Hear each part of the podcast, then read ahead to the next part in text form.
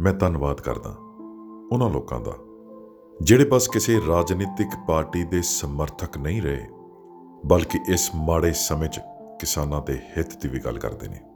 ਮੈਂ ਧੰਨਵਾਦ ਕਰਦਾ ਉਹਨਾਂ ਲੋਕਾਂ ਦਾ, ਜਿਹੜੇ ਨਾ ਖੁਦ ਅੰਨੇ ਭਗਤ ਬਣੇ ਤੇ ਨਾ ਦੂਜੇ ਨੂੰ ਚੇਲਾ ਕਹਿੰਦੇ ਨੇ, ਬਲਕਿ ਇਸ ਕੜਾਕੇ ਦੀ ਠੰਡ 'ਚ ਕਿਸਾਨਾਂ ਦੇ ਸੰਘਰਸ਼ ਦੀ ਵੀ ਗੱਲ ਕਰਦੇ ਨੇ।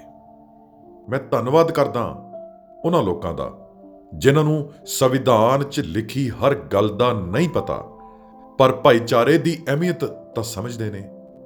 ਤੇ ਮੈਂ ਧੰਨਵਾਦ ਕਰਦਾ ਉਹਨਾਂ ਲੋਕਾਂ ਦਾ, ਜਿਹੜੇ ਪੈਟਰੋਲ ਦੀ ਵੱਧਦੀ ਕੀਮਤ ਨੂੰ ਇੱਕ ਕੰਜ਼ਿਊਮਰ ਦੀ ਨਜ਼ਰ ਨਾਲ ਦੇਖਦੇ ਨੇ।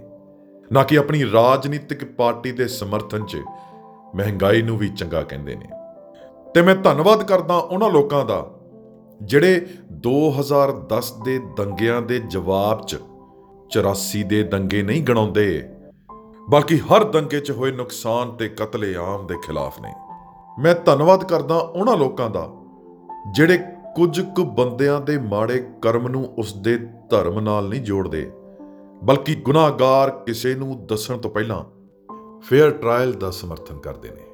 ਮੈਂ ਧੰਨਵਾਦ ਕਰਦਾ ਉਹਨਾਂ ਲੋਕਾਂ ਦਾ, ਜਿਹੜੇ ਸਰਕਾਰ ਨੂੰ ਯੂਨਿਟੀ ਲਈ ਉੱਚੇ ਬੁੱਤ ਬਣਾਉਣ ਨੂੰ ਨਹੀਂ ਕਹਿੰਦੇ ਬਲਕਿ ਬੇਸਿਕ ਜ਼ਰੂਰਤਾਂ ਦੀ ਗੱਲ ਕਰਦੇ ਨੇ, ਗਰੀਬ ਦੀ ਰੋਟੀ, ਕੱਪੜੇ, ਮਕਾਨ ਤੇ ਇਲਾਜ ਦੀ ਗੱਲ ਕਰਦੇ ਨੇ।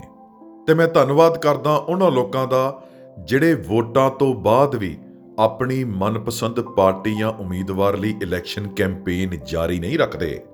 ਬਲਕਿ ਸਰਕਾਰ ਤੇ ਬਣਦੇ ਸਵਾਲ ਕਰਦੇ ਨੇ, ਲੋਕਤੰਤਰ ਨੂੰ ਵੋਟਾਂ ਨਾਲ ਖਤਮ ਨਹੀਂ ਹੋਣ ਦਿੰਦੇ, ਬਲਕਿ ਲੋਕਤੰਤਰ ਨੂੰ ਵੋਟਾਂ ਤੋਂ ਬਾਅਦ ਵੀ ਜ਼ਿੰਦਾ ਰੱਖਦੇ ਨੇ।